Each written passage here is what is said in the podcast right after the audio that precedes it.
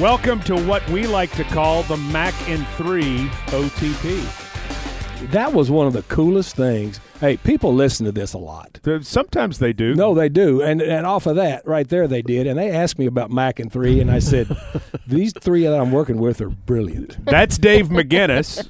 He would be the Mac. Amie Wells is here. Hello. The great Jim Wyatt is here.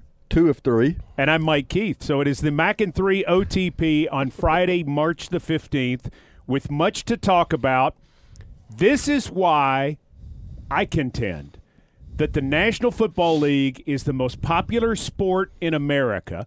Not only is the football great in the fall, but we go year-round making news like nobody else. And the past week has been unbelievable. Oh, my gosh. It's been wild and crazy. I always describe free agency in this time of the year as a giant game of Red Rover. Every offseason, every person in the NFL lines up in two lines, and then they all run at each other and switch teams. I couldn't tell you who plays for any team right now. I have no clue. But it has been so much fun to watch this news. Twitter is on fire. This to me, look, there is never an off season in the National Football League. There is just a season when you don't play games. This NFL is full on every minute of the day for 12 months out of the year. This is a huge part of it. I love her analogy because, look, this is an extremely important part right now. There are four stages to NFL free agency. This is the first stage we've gone through, the first immediate stage that you go through before the draft, after the combine. All right, the league has reconciled a little bit of the tampering with the 2 days legal tampering. It used to go on all the time. Believe me, I did it. I'm just telling the truth. But now as to what we have, we've got three more sections of free agency to go. Don't think that it's completely over yet. But the first initial phase where you get the first influx, as Amie says, where everybody starts to switch very, very quick, it's really exciting, it's interesting, and if you do it right, you're making your team better. Yeah, it is a 365-day league year now. I mean, it never stops. Free agency is one thing that has changed over the last, 8 years, I guess, once this 3-day period started, is initially I think the league didn't want teams even announcing deals. They didn't want agents announcing deals until the league year started, which was this past Wednesday. And I remember the first year when that went into effect, 3 o'clock Central Time on the day free agency started, your Twitter would just blow up because all these deals were announced at the same time. Now, the first wave of free agency is over with by the time the actual league year starts, and all these deals, it's kind of a free-for-all. All these deals are announced. The teams can't do anything about it until the guys come in and sign and pass a physical, but the agents now are leaking these things left and right, where Monday was a flurry, Tuesday was a flurry.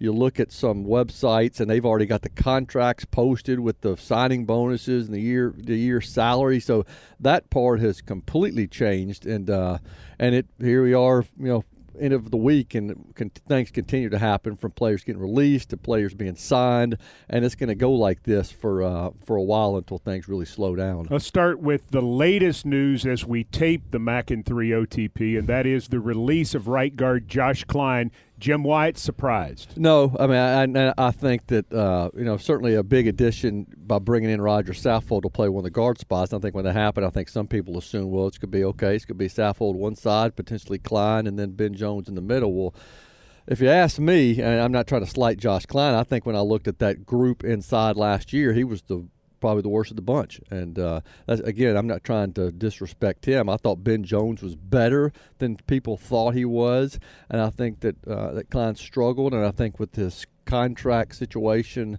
I think John Robinson figured make this move now, and still plenty of options out there in free agency and the draft where you can still – people may panic here, on March the 15th. Okay, who's your other guard going to be? There's time, and there's options on the roster that can help you back up there, and so that seat won't be left unfilled, heading into off-season work. General managers in this league separate themselves by these types of decisions.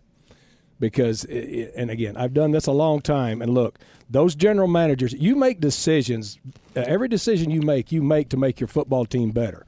But if that decision doesn't work out and you are willing to admit that it didn't work out and move on, those types of general managers are the type that you want as a head coach. Believe me, that's what you want. And as a fan base, that's what you want also. Because, look, you're dealing with human beings. Even if you're getting a free agent out of this league that you've watched them play, it can still not work out like you want it to. And take the money out of it. And once you take the money out of it and make – as long as you're making pure football decisions with every personnel decision you make, you are getting better. John Robinson is at the top of the list, in my opinion, being able to separate himself and because you got to take your ego out of it. Just because you made the decision and it doesn't work out, admit that it didn't work out and go make a better one. I like the move. Coach Max taking the money out of it, I'm putting the money back into it because realistically, not every person on the offensive line can be getting paid. There's only so much money to go around. We know Taylor Lewan got paid last year. Roger Saffold's going to get paid. Jack Conklin is going to get paid. Ben Jones has a contract right now. So you've got to do some allocating of funds and finances. So as much as it's a decision based on productivity and all of that, there's also a financial decision to be made. And as Coach Mike mentioned, I mean, I've seen it happen a ton of times. You've seen it happen more times than I have. But, you know, a GM makes a decision like that, and they're going to ride with them until the wheels fall off because they don't want to admit the mistake. And that creates a bad feeling among the coaches at the front office, and you kind of got a feel in the locker room. You know, the only reason this guy's playing because he's got, you know, he's being paid this much money, so you eliminate that stuff, as Coach Max said. And I think it's a move that had to be made, and now I'm curious to see what happens at that other guard spot. Could Kevin Palmfield, who was re-signed this week, end up being the Titans' starting right guard? Well, he could. He could. He's going to compete for it. But look, as I said, there's some more levels of free agency to go. And remember now, the area you're in now to fill your football team is the draft. And this draft, we were all at the Combine together. We've been going through this for a month and a half now. This draft is big people concentric this year. Offensively, defensive line, there's some guys, they're dudes that can play. I'm talking about in the top 100 players. Yeah, and I think I'd be surprised if it's Palmfield. I mean, I think, you know, so many things are at stake here because if you draft a true center in the, you know, in the NFL draft, potentially you move Ben Jones to play guard. So you've got to keep that in mind as well. I think the starter will come. The starting spot that's filled, whether it's center or guard, is going to come from somebody that's not on the roster right now. Well, and we have to remember that in training camp, that's really when we're going to see how this line shakes out. There's so much time during camp where they rearrange everything, and we'll see all kinds of people playing all kinds of different positions. And they're just trying to find the best fit for everyone and the best chemistry along that line. So I think that we can watch them acquire offensive linemen and try and find some pieces that we can speculate might fit.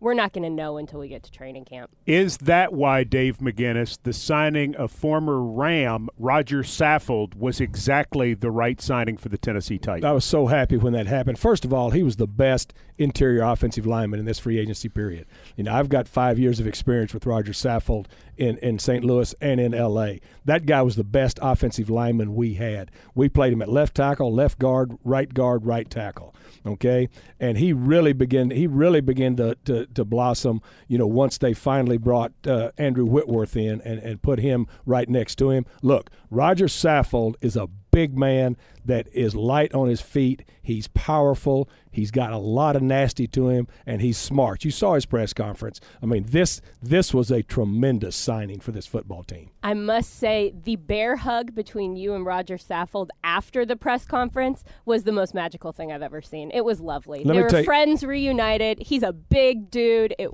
melted my little heart. He would have been called for holding the way he got Coach Mack. It was lovely. Know this about Coach Mack. Coach Mack only hugs good players. He is. I mean, I think to welcome a guy like that who has the versatility that can play a number of positions.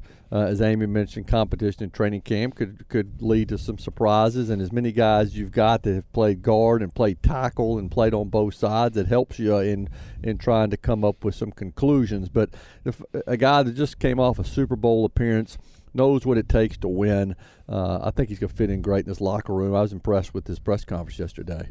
The Titans will have a new backup quarterback.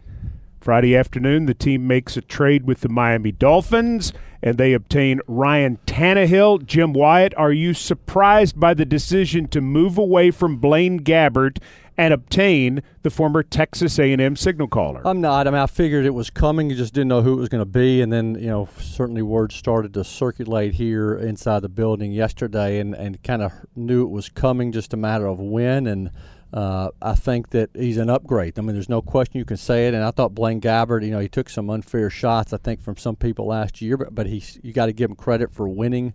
You know, the Texans game for this team. He won the Redskins game for this team. I thought he stepped in and played well as a backup. But this team needed to get better there. And I think with Ryan Tannehill, he get better. These numbers kind of speak for themselves. I'm just going to run down these real quick. Games, Tannehill 88-56 for Gabbert. Wins 42, Tannehill 16, Gabbert. Completion percent is 62.8, Tannehill 56.2, Gabbert. Passing yards in his career 20,434, Tannehill 9,063, Gabbert. Yards per attempt 7. Tannehill, Gabbert 6.1, touchdowns 123, Tannehill, Gabbert 48, passer rating 87.0, Gabbert 71.7, rushing yards 1210, rushing yards for Gabbert 631, and overall QB passer rating in 2018 92.7 for Tannehill, 74.9 to Gabbert. Numbers don't always tell you the story, but Tannehill's played in a lot more games. He's been a lot more effective, and he's a better backup option for this team moving forward. Well, great athlete, too. A lot of people forget that he began his career at Texas A&M as a wide receiver. So, to me, Amie, he is much more similar to Marcus Mariota in terms of play style because, as Jim mentioned, he can run. He doesn't run quite as well as Marcus, but he can run. You can run the same offense with him. Well, and that's the thing. That's what you're ultimately looking for in a backup quarterback is someone who you don't have to change the scheme for, or you don't have to dumb down the playbook for when they're in, because they have such a different skill set from the number one guy. So with Tannehill, you have more of that similar skill set. You have more parallels between the two.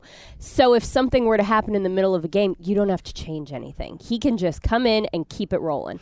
And that's really what this team is looking for, and I think that that's what this team has been lacking in the past. And John Robinson he tried to clear up any confusion that anybody would have about what Ryan Tannehill's role was going to be coming in, because I think already on Twitter you see some stuff and about people, could Tannehill compete with Marcus and be the starter? He's coming in here to be the backup.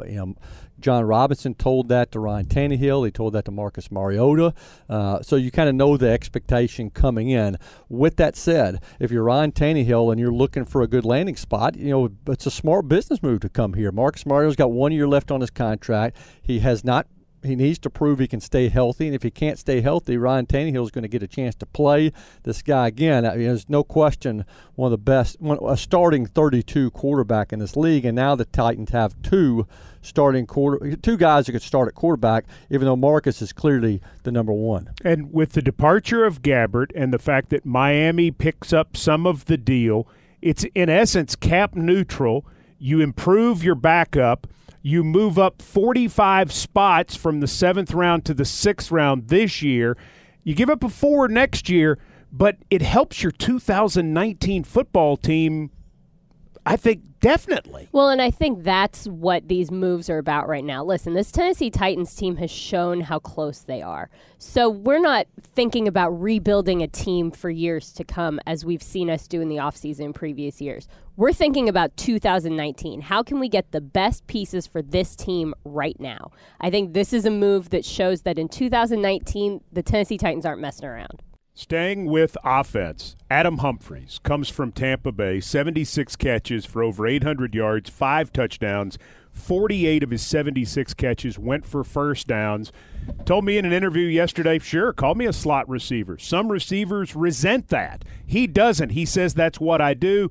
if there was any signing that I think the Titans could have made that fit exactly what the doctor ordered, it was Adam Humphries at slot. And it helps everybody. It helps the quarterback as it gives him a guy to find in the middle of the field. It helps Delaney Walker because it's one less more guy that defenses have to worry about. It helps the running game. He helps outside receivers.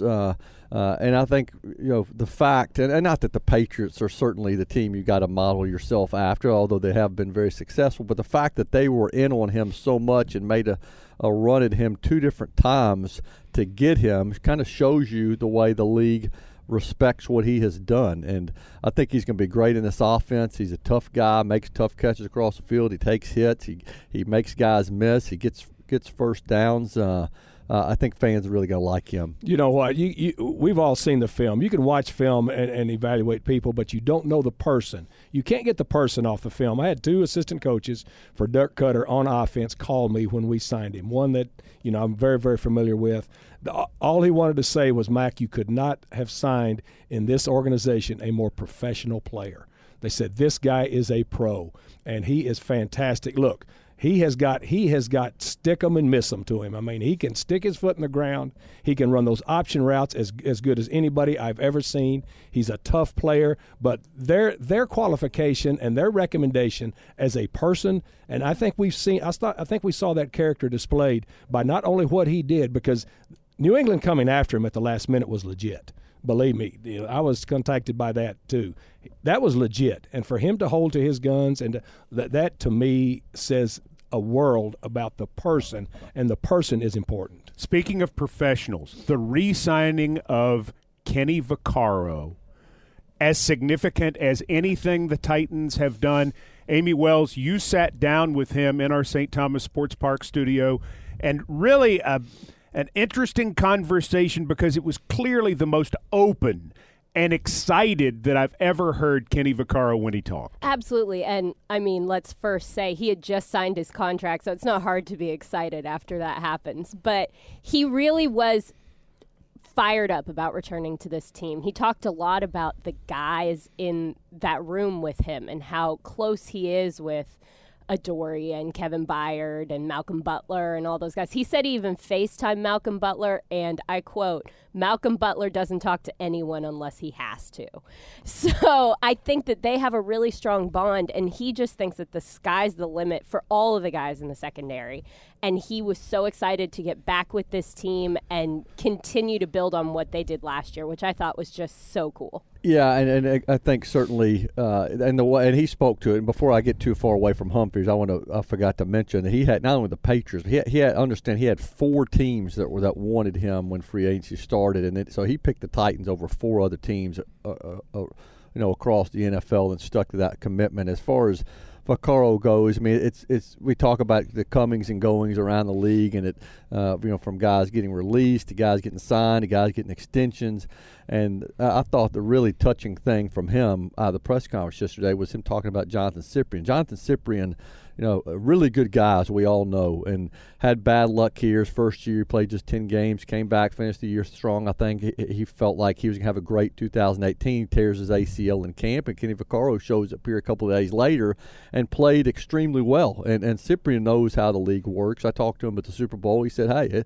there's a scenario where I'm back and Kenny Vaccaro's not. There's a scenario where Kenny Vaccaro's back and I'm not. There's a scenario where both of us are back. He said, you can't control that. We'll kind of see what happens. But I think he kind of felt like the writing was on the wall, and even with that, he supported Kenny Vaccaro all the way through. And to hear Vaccaro talk about him and get emotional, tearing up about the support he got from Johnathan Cyprien, I thought said a lot just about not only Cyprien, but just about kind of the relationship guys are forming inside that locker room. Vaccaro's a great get. He was going to go, so if you don't get him, he's going somewhere else to play.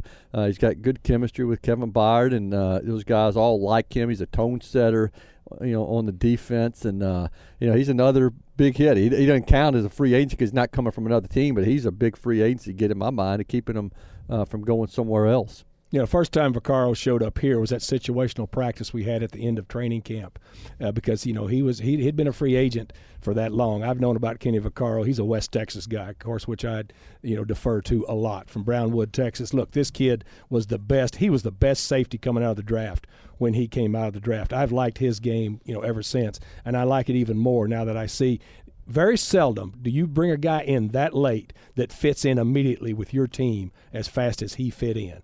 And that as quick as he assimilated himself to Dean Pees, not only schematically, but the way that he – look, he's a legitimate tough guy.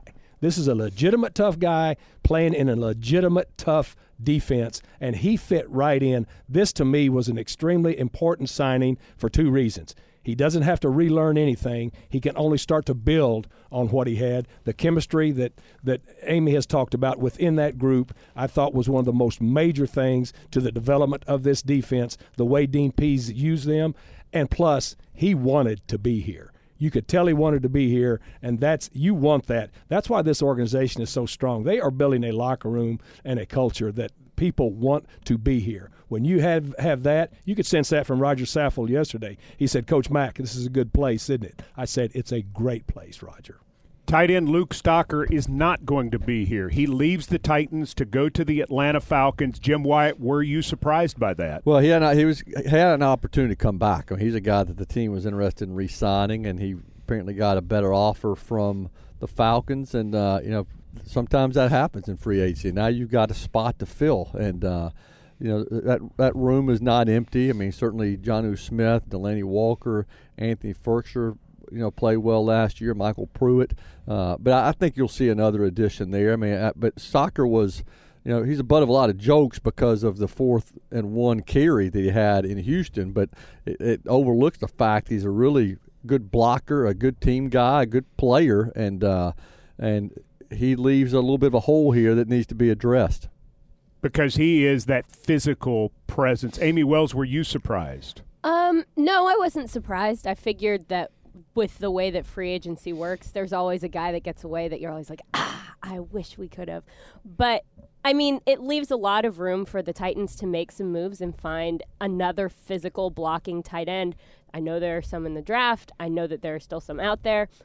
I am not worried about the tight end position for a second. No, I mean, it's not surprising. Amie's exactly right. You're going to lose some. And then what you try to do, clearly, I mean, there's contingency plans throughout this roster. And as soon as that slot was vacated, believe me, they've already got plans as to how to fill it.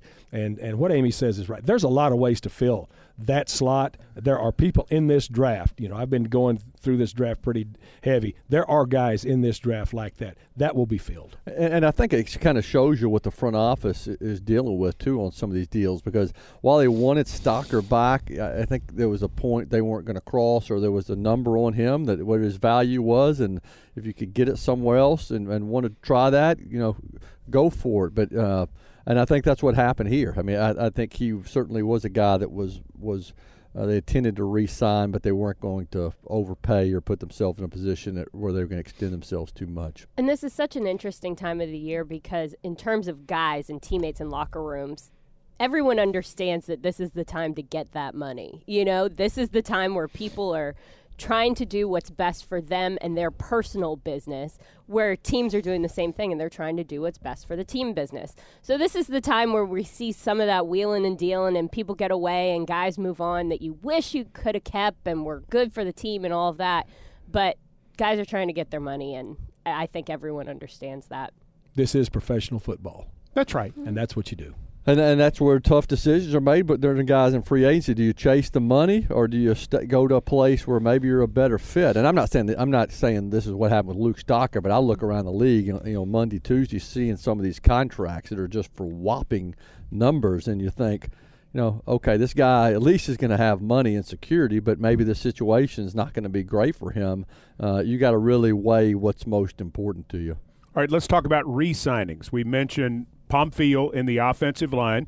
That's one that certainly stands out. David Fluellen at the running back position, Amie Wells. He's certainly a popular guy within the building, and for good reason. He is. He's a good guy, and I think everyone was so sad to see him go down late in the season. He was just starting to get some carries, be impactful, and then he goes down just out of nowhere, untouched. So I think I'm very excited to have him come back, see what he can do in his, what would be, I guess, his third year here, and really see him start to develop and maybe earn some of that respect and earn some of those carries. I'm glad that he's going to be here for another year. No, I think he's an important piece. Look, at a 53-man roster, there is nobody that is not important. You know, that's something that everybody needs to remember. You know, there may be some more visible guys, but the importance to a franchise and the importance to a club, and I think this is a nice piece. He's a good special teams player. You know, he can also do some things offensively. I like that he's coming back. And another piece, Ty Smith at the cornerback position. And before we talk about him specifically, I mean, let's talk about the Titans at corner. Name me a team in the league who has a better five-man corner situation than Adoree' Jackson, Logan Ryan, Malcolm Butler, LaShawn Sims, and Ty Smith. Durden and Kalu certainly have shown potential as well. It's very rare for a team to not be worried about corner depth at this moment in the offseason. That's one spot the Titans have to feel pretty good. Yeah, I would. I mean, I do. I mean, you know, he's a guy that started two playoff games just a couple of years ago, and if not for an injury, he would have been involved this past season to some degree. So, good players, worked hard, really like him, and I agree, Mike. I mean, I think the secondary, at least the cornerback spot, is good. I think certainly, you know, we've talked about Cyprien, we've talked about Vaccaro. I could still see another addition there coming, but. I think at secondary, at corner, you're in good shape. 11 personnel. Just for our listeners, get that in your mind, 11 personnel. That's what most people line up with offensively in the National Football League, not only on third down but on first and second down. It's 3 wide receivers, 1 tight end, 1 running back, and a lot of times dispersed to look like an empty set. You can never get enough cover people on your defense. You just cannot do it, and that's so important. You've got to build that because the way this game is expanded offensively, especially horizontally, you've got to have guys that can cover in space. Right now, only 3 safeties on this roster. Can the Titans find another safety in this draft who could help them, taking out Dane Cruikshank because maybe he can step in and play more of a role on defense than he did last year? Just going to take him out for just a second. But can they find safety help that can be immediate help for the defense in the 2019 draft? Well, it depends on what you talk about immediate help. I mean, you've got 2 guys that can play interchange back there with Vaccaro and Byard. They can play back. They can drop down. If you ask me if there are safeties in this draft that will be able to contribute as rookies from the line of scrimmage, and we're not talking special teams, my answer is yes. I've already vetted these guys. The answer is yes.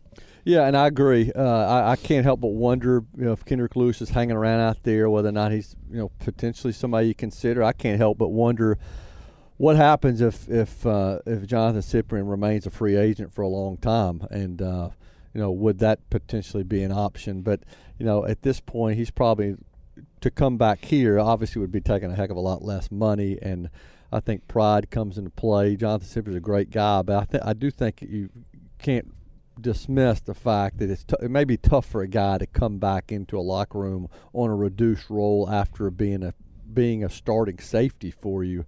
You know, at the start of your career here. Damian Webb, who was on the practice squad last year, could he be a factor, Jim? Could be. I mean, he's thought enough to still be hanging around here and spent so much time with the team. Somebody to keep an eye on, but I think there's going to be more incoming at that position. All right, so lots to do in the secondary. A lot of talk in this offseason about pass rusher, about outside linebacker, about strengthening that position. When the reports came out that Cameron Wake was going to be the first signee for the Titans at the outside linebacker position, 98 sacks in 10 years, 5 Pro Bowls. Amie Wells, were you surprised? I was ecstatic. Were you surprised? No, not really. I think that it is no secret that that's an area of need for the Tennessee Titans, and I think that that was a priority for everyone upstairs. And I was beside myself. I was so happy. I think that he is going to be such a good fit for this defense, And I think that Dean Pees is going to have a lot of fun with him. I'm not surprised. I've got a lot of history with Cameron Wake in this building.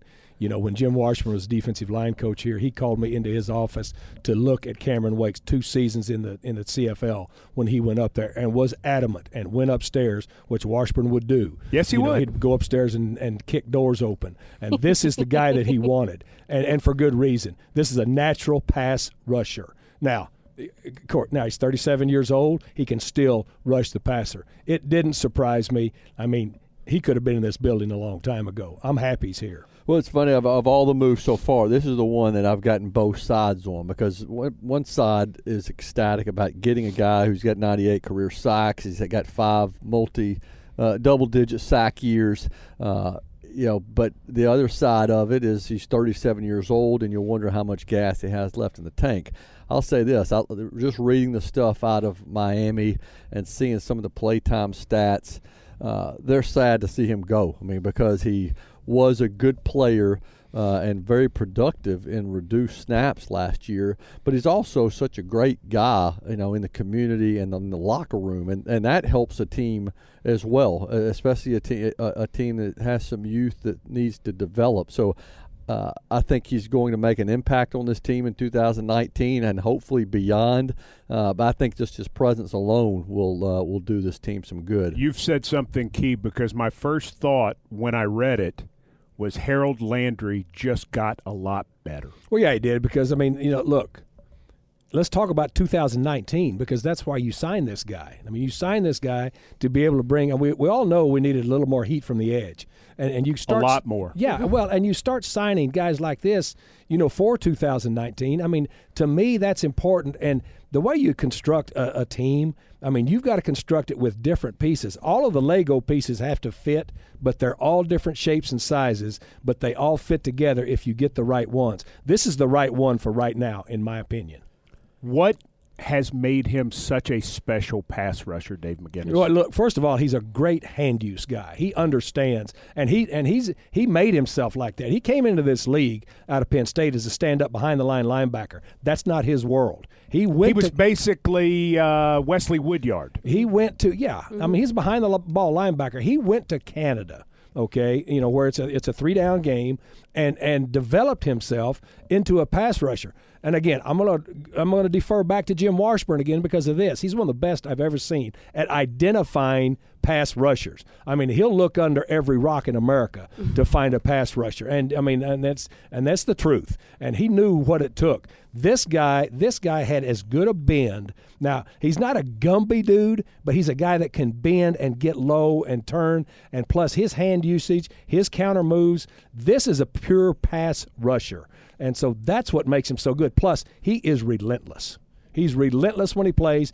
Number of snaps are going to be important, you know, what Jim just brought up. But he's relentless when he's out there with his hand on the ground. Yeah, and I envision that's how the teams use him. I know there's a lot of question, was he playing outside backer? Is he playing with his hand in the dirt? I envision him playing in the dirt, defensive end, in a 4-3 alignment, and maybe playing alongside Jarrell Casey on a lot of snaps. But so I still think there's a need moving forward at outside linebacker, edge rusher, to kind of help that young group as well. But he's he's kind of a specialty guy that gives, as Amie mentioned, Dean Pees kind of another toy to work with. Maybe like what Charles Haley was doing late in his career. A lot like why Dallas brought Charles Haley in from San Francisco. Look.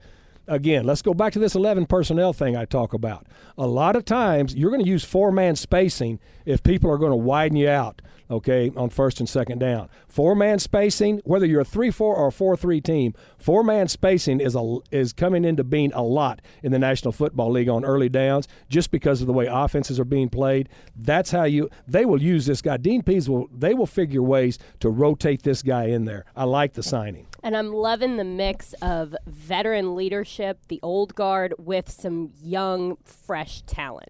I think that that's going to be a good mix on this defense, and it's going to be a big part of what makes it so successful is you've got the young, fresh guys who can get a lot of reps. You've got the older guys who can really help train up some of the young pups, and I think that he's going to be a great, great fit for this defense. Again, talking to people that worked with him, because they changed staffs down there in Miami. This guy's work ethic, off the charts. Not necessarily a big rah-rah guy, you know, big talker, tremendous work ethic. I mean, from can to can't. I mean, that's what you want. That's look, the biggest way that young players learn from veteran players in this league, it's not so much what the veteran players say on a day-to-day basis, it's what they do. This guy does. Yeah, he's twice been named the winner of the Don Shula Leadership Award down there. He was the, you know, he's the Ed Block Courage Award when he came back from the torn Achilles tendon, I guess, a year later. I mean, just people have admired the way he's worked, and he's going to set a great example for everybody on this team. Here's how you know how fired up I am about Cameron Wake. I am the first person in this room to call someone old. I am the very first one. Yes, you are. And in this situation, I say age is only a number. I'm not worried about it. I think he's young at heart, and I'm ready to watch him play. Boy, that's a change. That's how you know I'm excited. Or she's a sellout. But no. Let me say this. You know where I talked about at the beginning of this podcast, GMs that separate themselves because they're willing to admit maybe they didn't make the right decision in the first part. That's what she's doing. I mean, she's great GM. She's separating herself. She is separating herself. Want to hear from Cameron Wake yourself? Well, you'll get a chance right here. This is my visit with Cameron Wake from earlier today, just after he signed his contract. Cameron Wake, as you have had success in your 30s, I have wondered this. You leave Penn State. You go to the Giants for 6 weeks in the offseason. Don't make the ball club. Okay. And then you go to work as a mortgage banker, yes, as an intern at a fitness center, and eventually you became a personal trainer, right? I did. And so for 2 years, you're in the process before you go to Canada of doing that. As you have had great success into your 30s, how much has that personal trainer experience helped you to kind of keep your body fresh, learn new techniques? How much has that experience meant to your football success? You know, it's helped me out in a lot of ways. Obviously, the physical part, it was a tremendous success, trying to get your body right, what to eat, what kind of exercise to do to get ready for, you know, the demands of the football world. But I think more so mentally, it was a tremendous success because it helped me kind of not only for time management, but that work ethic. You know, I was in the traditional 9-to-5 role where there's nobody helping you, there's nobody counting on you, there's no coach blowing the whistle, there's nobody waking you up. Those things are all on you. And obviously, to be successful in this profession, in this league, you got to be a self-starter, self-motivated. You know, you can't have people holding your hand or coddling you. And you know, those have been some of the lessons that I've probably carried on and, you know, to my later years, and trying to also pass on to some of the younger guys as well. Your story and the success has been unreal. I think a lot of us knew you as Derek Wake back when you were being recruited out of high school and at Penn State, and then you go to Canada and they get your name wrong and start calling you by your middle name, and suddenly you're Cameron Wake. Exactly. What would Derek Wake think of Cameron Wake's great success in the CFL and now 10 years in the National Football League, 5 Pro Bowls, 98 sacks? Yeah. What would that guy back then have thought of what you have been able to do? I hope he wouldn't be too surprised. I know it was a dream of his. You know, I'm thinking back to when I was a young pup and just, you know, wanting to be successful. I knew physically having the gifts and just, you know, wanting the opportunity. So Derek just wanted an opportunity. Just give me a chance. You know, once I get on the field, you know, I would like to think you wouldn't be able to deny me. And Cameron got the opportunity to do it, and I think Derek's cheering him on somewhere in the other world. But it's definitely been a tremendous journey. You know, I've loved every minute of it, all the ups and downs, everything that comes with it. And, you know, I'm looking for more, so I'm here. So why didn't you correct the guy in Canada? You know, at the time, I'll be honest, I didn't think I would stick. I didn't think I'd be there very long. I'm like, yeah, you know what, this might not be a big deal. But then obviously I started having success, and I was like, well, it's not broke, so let's not fix it. Are you superstitious? Is that? I wouldn't say I'm superstitious, but it was something that was going well. So I'm like, I don't want to upset the apple cart. I'm just going to leave things as they are. And I kind of ran with it, and it's worked out for me so far. What does your family call you? Family calls me Derek. They still call you Derek? Yeah, okay. They call me Derek. 37 years old. You've made a couple of bucks. You've done well. Why keep doing this? Why is this still important to you? You know what? Every day I look in the mirror, and you know, goal of mine way back was to maximize your potential. You know, and I've always been a person that, you know, you want to achieve more than you have in the past. You know, beat your best self. It's kind of like the mantra. And so, you know, every season, at the end of the season, I kind of look in the mirror and I say, hey, do you still have it in you? Can you still do more? And the answer is yes.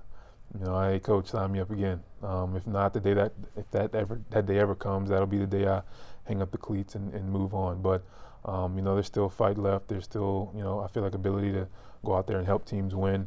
And I still have a passion for the game. So, you know, all those things kind of fit together. My body's still, you know, in the right place. I still feel good. I'm not waking up moaning and groaning. And, you know, I still love the game of football. So that's what drives me. And that guy in the mirror keeps telling me to keep going forward. So here I am. Why the Titans for Cameron Wake?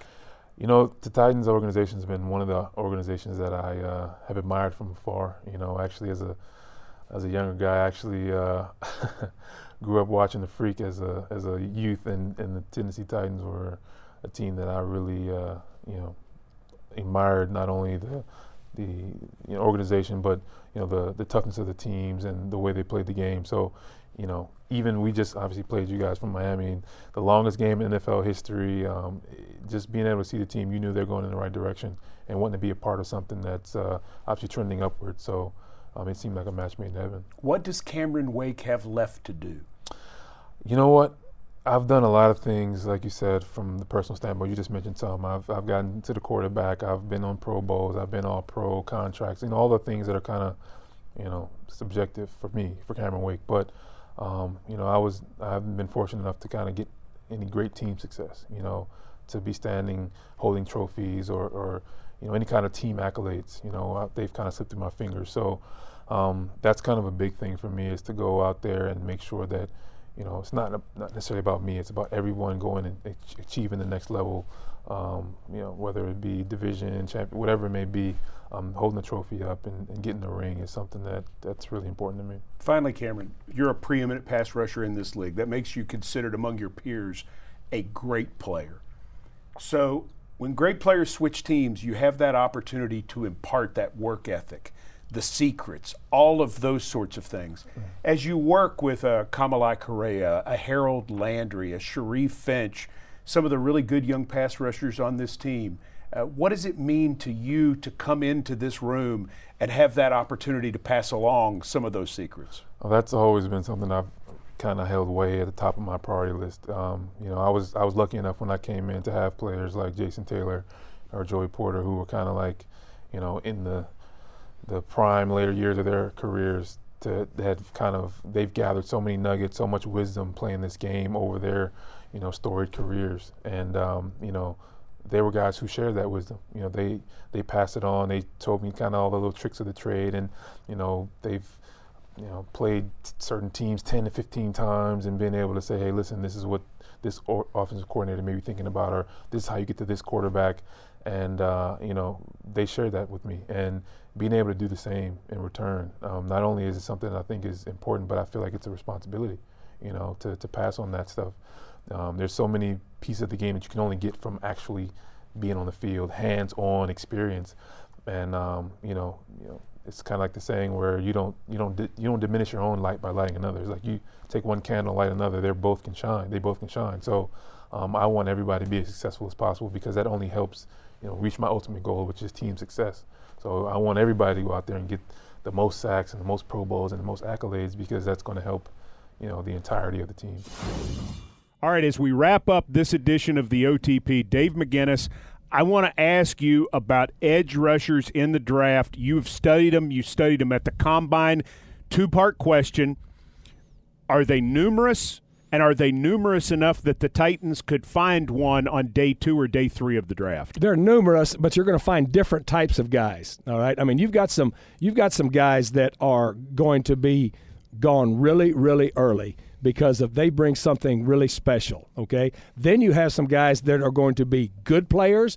They're not going to be difference makers immediately. But you're going to be able to find somebody that can either stand up or put their hands on the ground and bring something off the edge. I would say at least 3 rounds deep. in this draft. Yeah, and now the question is how, I mean, because you can, I've always, people have been asking about, okay, where are you going in the draft? Where are you going in the draft first round? And I say, well, ask me a couple weeks after free agency begins. Well, now you can kind of see where needs still stand and what the biggest needs are. And I think right now, edge rusher remains one of them.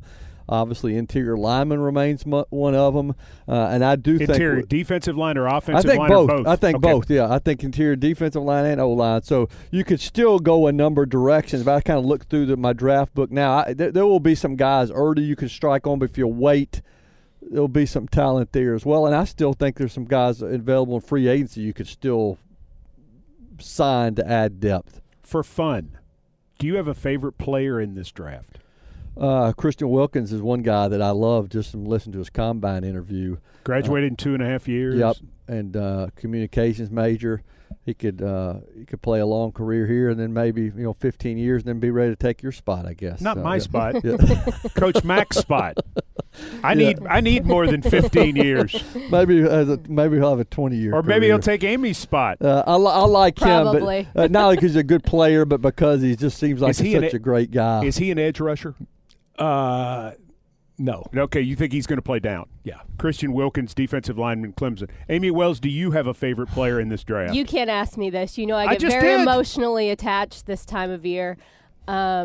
I don't yet. I haven't fallen in love with anyone yet. It will happen, and it's going to be tragic as we get closer to time, and I realize that we're probably not going to pick whoever I love. And you can't say Jimmy Garoppolo. No. Once I name them, I become attached to them. It's a very emotional time of year for me. I have to be delicate. Coach Mack? Yeah, I really like what Montez Sweat brings. Ooh. I like Montez Sweat, and I'm going to tell you somebody else I really like because he's a man-child. And he's hurt, and I don't care. Jeffrey Simmons. Mississippi State. Yes. I mean – defensive lineman. I mean, this dude will split your sternum. I mean, I like him. I'm into that. You wonder what his injury – wonder what that's going to do to his draft stock and whether teams will maybe cause him to fall. And if he's still hanging around at 19, I think he's still a first-round pick. Yeah. I think he's just too good – that even if he has to take a redshirt year, I mean, you wouldn't think he's available till November of this year at the earliest, having the ACL surgery. Maybe he's a quick healer, who knows? But I still think he's a first-round pick. He and Quinnen Williams are right at the top of just being those freaky interior. Quinnen Williams from Alabama is so special. Different kind of dudes. Yeah, really different kind of players. Play the same position, but totally different types of players. You want to get into Quinnen Williams. Quinnen Williams is so unique because he is a big guy, but he is slippery for a big guy. And a lot of times you don't get that. He can move his feet within a short, confined area. He's got great hand usage, and plus he is young. Quinnen Williams is special. All right. How do they follow you on Twitter, Amie Wells? @TitansAmie, AMIE is how you spell that. Jim Wyatt? @JWyattSports.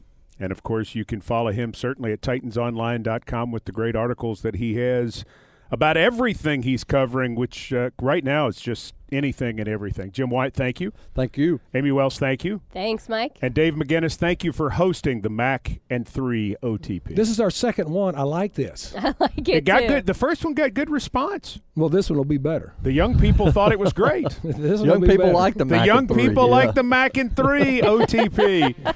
For Jim, Amie, and Coach Mac, Mike Keith says, thanks for listening to the OTP.